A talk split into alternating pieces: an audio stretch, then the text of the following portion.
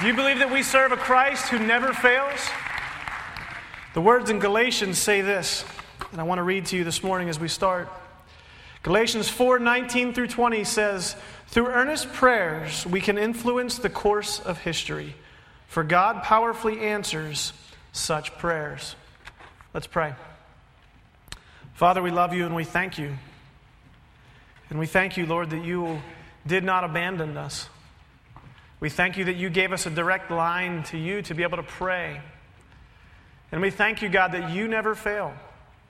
We thank you that you didn't put us through to some answering machine or answering service, Lord, but you hear each one of our prayers. And the truth is, God, that you answer each one of our prayers. But Lord, we pray that you would forgive us for when we don't like the answer. And so we thank you and we love you. May these be your words for your people. In Jesus' name we pray. Amen. I remember as a young kid, 15 years old or so, how I would have these moments where I would be sitting in the woods with my 30 6 in hand. It would be snowing. And I would be having these really intimate prayer times with God as I was hunting. And I would sit there and I would talk to God about how close we were, and, and I would try to convince God of how loyal I was to Him. And I began to go on this long list of things of, with God. And God, we're this, you know, I love you, God, you're the best, you're fantastic, you're the greatest. And if you could spare it, Lord, could you please send that 30 point buck my way? And so, what happened as a young kid, I had this mindset of what prayer was because you see, in my life, in my childhood, I noticed something. I noticed that we, I had a really uh, awkward upbringing, I had a rough upbringing, and I noticed that when my mother and my grandmother and other people, when they prayed, stuff happened. And so to me, I had this misunderstanding of prayer that if I simply asked God for stuff, He would give me that stuff. And I had a humongous misunderstanding. I'll be very honest with you. As a young kid, we grew up in very harsh circumstances, but we, we never needed a day in our life. And I watched as the people around me and my family clung to prayer. God is good, that is for sure. And I remembered as I struggled, for some reason, I didn't get that buck that day. But I remember as a young guy struggling with that question of prayer. And, and my pastor, my senior pastor at the time at, at the Beaver CMA, his name was Bill Hazlett. Uh, he's an amazing man of God, has been a great mentor to me. He said something uh, when I went to him and I asked him, I said, Pastor Bill, why doesn't God answer my prayers? And this was one of those defining moments in my life that I can tell you, after he said what he said to me, I can tell you what the room smelled like. It's just one of these key moments in my life that I'll never forget and perplexed that sometimes God didn't answer my prayers the way I wanted, I asked him this question Why doesn't God answer my prayers? He looked at me, and I'm going to read this to you because I wrote it down because it's just, it's very impactful, and I want to say it the way it came across. He said, Well, how are you praying?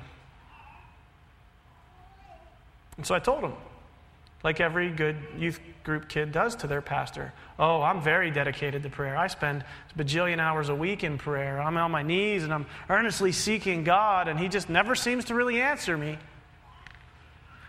And he said this Jamie, you need to make sure that you're praying often. Make sure to listen as well.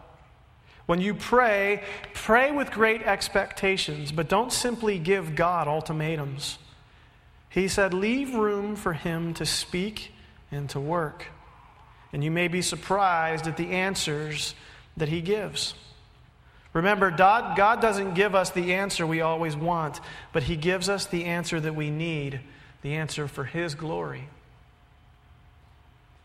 And I think that statement is a very powerful statement, and I don't think I realized the significance that that had on my life until a lot later when I would come to the realization that, as Philip Yancey says, and as C.S. Lewis has said, I was looking at God as a celestial Santa Claus, so to speak. I was looking at God as this like genie in the bottle. And I think a lot of times we think that way that if we're living right and we're doing right and we pray for something, that God, if He loves us and, he's, and he, he says He's everything He says He is, He's going to simply give us everything that we ever ask Him for.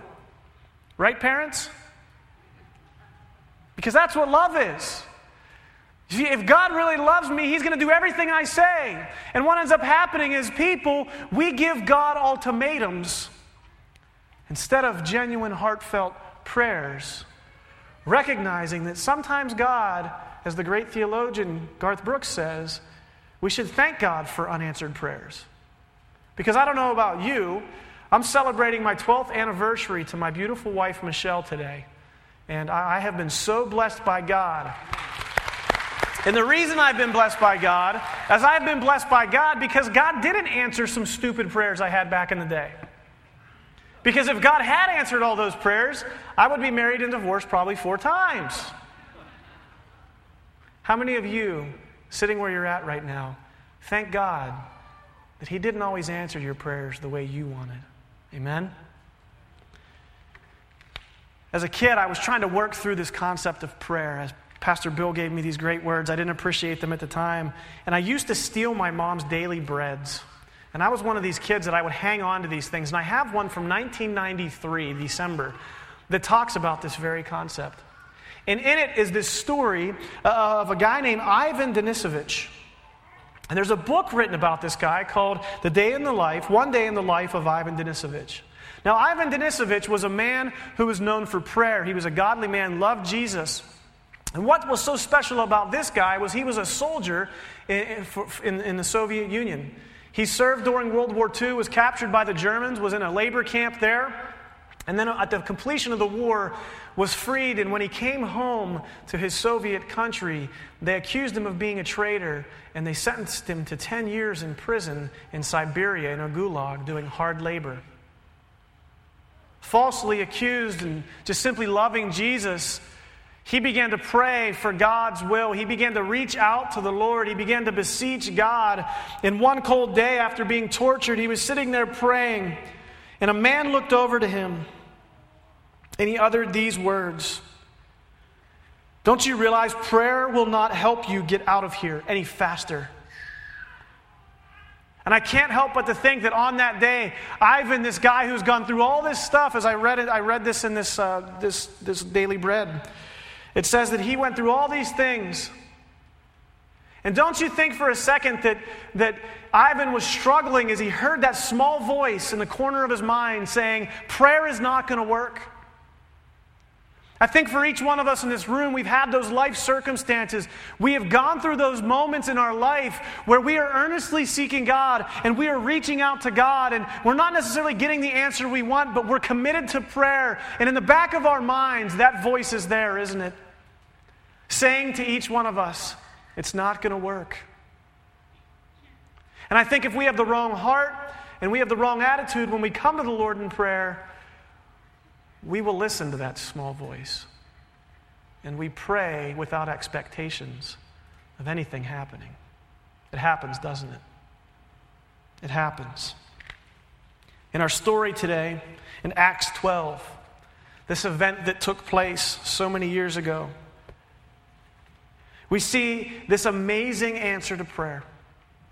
I love this story because starting in verse 5, in chapter 12 of Acts, we see a moment where, yet again, the disciples are faced with all kinds of turmoil. Let me give you the background on what's happening here. They're in, the, in Judea, and Judea was a one time place that was sympathetic to the way, which is what Christianity was known as at first. It was called the way. And so Judea is this place, and, and as we talk about the gospel going and being in action, the disciples and all these other people are spreading the gospel. People are coming to know Jesus.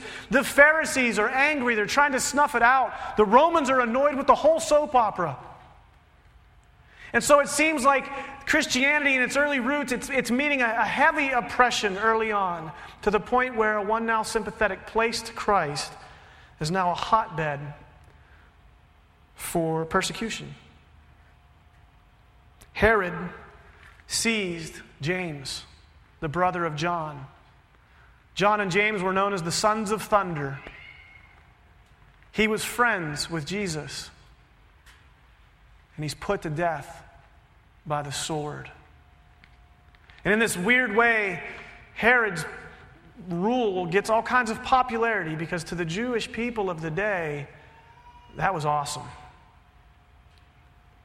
And so, in an attempt to gain more political favor, Herod seeks to kill more of these Jesus followers. If you have your Bibles, we're going to be in Acts 12, verse 5. So Peter was kept in prison, but the church was earnestly praying to God for him. The night before Herod was to bring him to trial, Peter was sleeping between two soldiers, bound with two chains, and sentries stood guard at the entrance. Suddenly, an angel of the Lord appeared, with, uh, and a light shone in the cell. He struck Peter on the side and woke him up and he said, Quick, get up. And the chains fell off Peter's wrists. See, in this horrible moment, in this, in this moment where all hope seems lost, the church did something absolutely correct here. They did something absolutely amazing. When the going got tough, the church, the early church, they hit their knees. And as the scripture tells us here, they earnestly prayed. They sought out God. In, in, in, a, in, a, big God kind of way, God shows up in this moment and he answers their prayers. Here's Peter, if you can imagine this scene playing out in your head. Peter slumped over in this cold cell, this cold prison. He's laying there, maybe has a blanket over him. He's half asleep, praying God to the point where he falls asleep. And he's laying there, and the next thing he knows, there's an angel kicking him in the butt saying, Get up! What? Peter hadn't had his morning coffee yet. And so Peter's a little out of it and he's staggering around. He says, What's going on? His chains fell off. And the scripture goes on saying this Angel said to him, Put on some clothes and sandals. So Peter did it. Wrap your cloak around you and follow me. When, when it says wrap your cloak around me, that means we're running. Wrap your cloak around me and follow me, the angel told him. Peter followed him out of the prison. But he had no idea that what the angel was doing was really happening coffee morning, you know, it's the, it's the grogginess of the morning. He thought he was seeing a vision. They passed the first and second guards and then came to the iron gate leading to the city. It opened for them by itself. And then they went through it. And when they had walked the length of one street, suddenly the angel left him. See, in this moment, Peter had been praying, people had been praying, and, and, God showed up for Peter in a mighty way. So instead of sitting there going, okay, God, what are you trying to say to me with this? There's an angel kicking you in the butt. The chains just fell off. Get up and follow him. And Peter did an awesome thing. Peter was obedient to the answer that God gave him. I'm sure that Peter was potentially praying for, for Herod's heart to change and maybe we could fix this whole thing and we could bring glory to God. And the way that God wanted to bring glory was the chains fell off and an angel broke him out of prison like some type of old Western, if you can imagine what that looks like. And the church had it right. They hit their knees, they prayed for God to do something amazing. But we're about to see where the church got it wrong. This is kind of funny, too. It continues on. Peter came to himself and said, Now I know without a doubt that the Lord sent his angel to rescue me from Herod's clutches and from everything the Jewish people were anticipating. Make no mistake, people, they were going to kill Peter.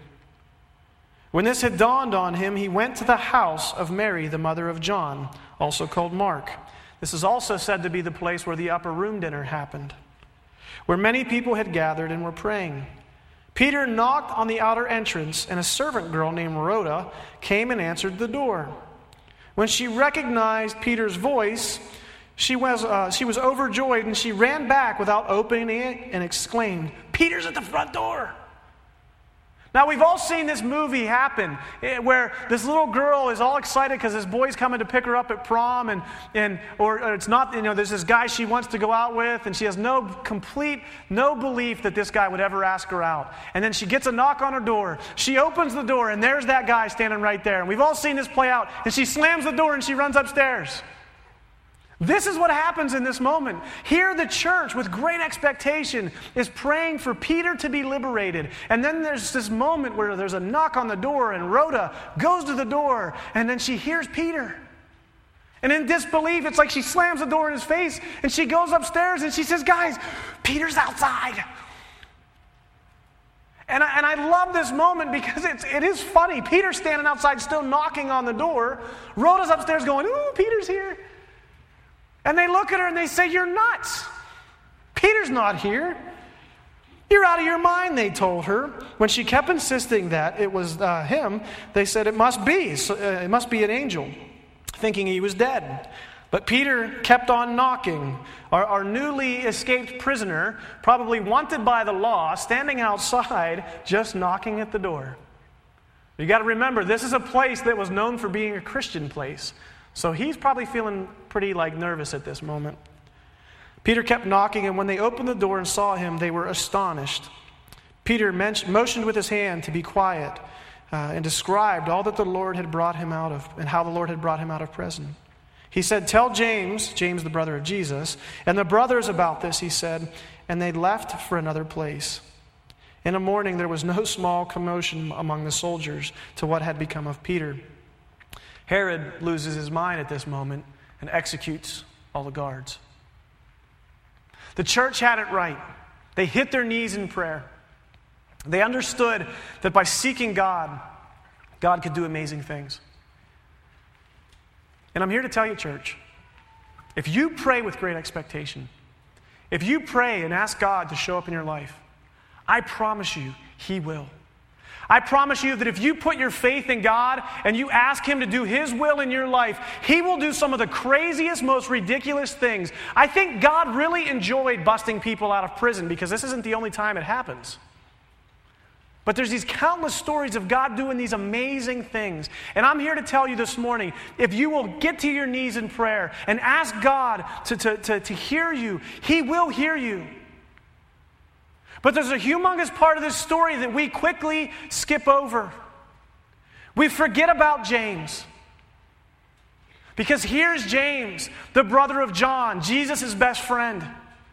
He walked with Christ. He was faithful to serving God. And, and I'm going to tell you right now, you are absolutely wrong if you don't think the church was praying for James, because the church was just as fervently praying for James as they were for Peter. Peter gets a miraculous rescue. Peter gets the cancer free doctor appointment. Peter gets the deliverance from alcohol. But James dies by the sword. James lays his life down for God. And the way that our culture looks at prayer, the way that we look at our celestial Santa Claus, we would say that, well, Peter must be more important, or Jesus loves Peter more than he loved James. And that's absolutely wrong. Because the reality of it is, is when we pray to God, we have to expect Him to answer. And I'm going to tell you right now, He does answer, but it's not always the way we want Him to. That's why when we give God ultimatums, we're disappointed and we say, God didn't answer my prayers. The reality of it is, is my God always answers prayers. I just don't always like it. Amen? And I'm going to tell you right now if you will seek the Lord, He will bring you through some amazing things. But I'm going to tell you right now, as I preached a couple of weeks ago about, about the theology of suffering, there may be, may be moments in your life where you will suffer. There may be moments in your life where you'll be sick. But the reality of it is, is God will use those things for His glory. We can't give God ultimatums when we pray. See, the, the, the, the, liturgy that, we, that we, we pray and, and the Lord's Prayer that we pray gives us a great example of how we should pray. There's this little thing. If you don't write anything else down today, write this down because if you don't know how to pray, this is a quick little thing that teaches you this. You need to, uh, uh there's this acts of praying. Okay? There's adoration. When we pray to God, we need to adore Him. When we pray to God, we need to confess to God. That's AC, acts of praying, adoration, confession. We need to thank God. We need to offer up prayers of thanksgiving. And then, as we all think prayer is this opportunity for just to simply give us our stuff, believe it or not, prayer is an opportunity for us to bring our stuff to God, our supplications. The adoration, confession, thanksgiving, and it is appropriate for us to pray for God for our stuff. But as we see Jesus pray and as we read in our liturgy, it's never so ultimatum, it's never so bookend that we say, God, you must do this. Because in all the prayers we say, and the way that Jesus taught us to pray, it's all about His glory and His will. When we pray with people going through moments of hardship in their life, we say these words God, if it is your will, let them be healed. But your will be done. And when we pray with that type of heart, as we saw in Galatians, we can change forever. Understanding that God is great and God is good all the time. If you believe in the God that we sang about, if you believe in the Jesus that we, that we just said we did, then we've got to believe that His blood is good enough. We've got to believe that God is big enough to know what He's doing, even when we don't understand it. Amen? He has the whole picture in mind. We don't. We're only seeing the small portion that we're terrified in right now or that, or that we're rejoicing in. God sees the whole picture. The story of Ivan has a rather tragic ending. This guy suffers for the Lord. But see, Ivan got something that we all need to get. Peter and the church got something. This story teaches us something that we all need to get. As Ivan was kneeling praying, that voice, that man said to him, Prayer will not help you get out of here. Opening his eyes, Ivan replied to the man, I'm not praying to get out of here. I'm praying for the will of God to be done. And a great quote from a man by, by the name of Vernon Grounds. He said, Prayer is not manipulating God to get what we want, but discovering what He wants us to do and then asking the Holy Spirit to enable us to do His will. Church, this morning, are you giving God ultimatums? If you have a prayer life where the only one speaking is you, you're doing it wrong. You need to have moments where you're listening to God. And maybe your request comes back with the answer of no. Maybe your answer comes back yes. But do you believe your God's big enough to follow him either way? Do you believe that when you pray, that God does have your best interest in mind? Because I do believe with the death of James that God did have the church's best interest in mind. He had James's best interest in mind, and he had his glory. We have an amazing God who loves us. And when you pray, I want you to remember that the love of God wants the best for us, the wisdom of God that knows what is best for us, and the power of God can accomplish it. Pray with great expectation. And honor the Lord by doing His will. You follow me this morning? Can I get an amen from anybody? Amen. Let's pray. Father, we love you. And we thank you, Lord, that you did not abandon us. We thank you that you sent the Holy Spirit to empower and enable us. And we thank you that you have given us the direct line of prayer to speak to you, God. We pray in the name of Jesus that you would give us the heart to pray in the way that we're supposed to pray. To not view you as a genie in the bottle, but to view you as our majestic creator who loves us, who wants the best for us, and who wants to see us one day dwelling with you in eternity. And so we thank you, God. We praise you and we love you. In Jesus' name, amen.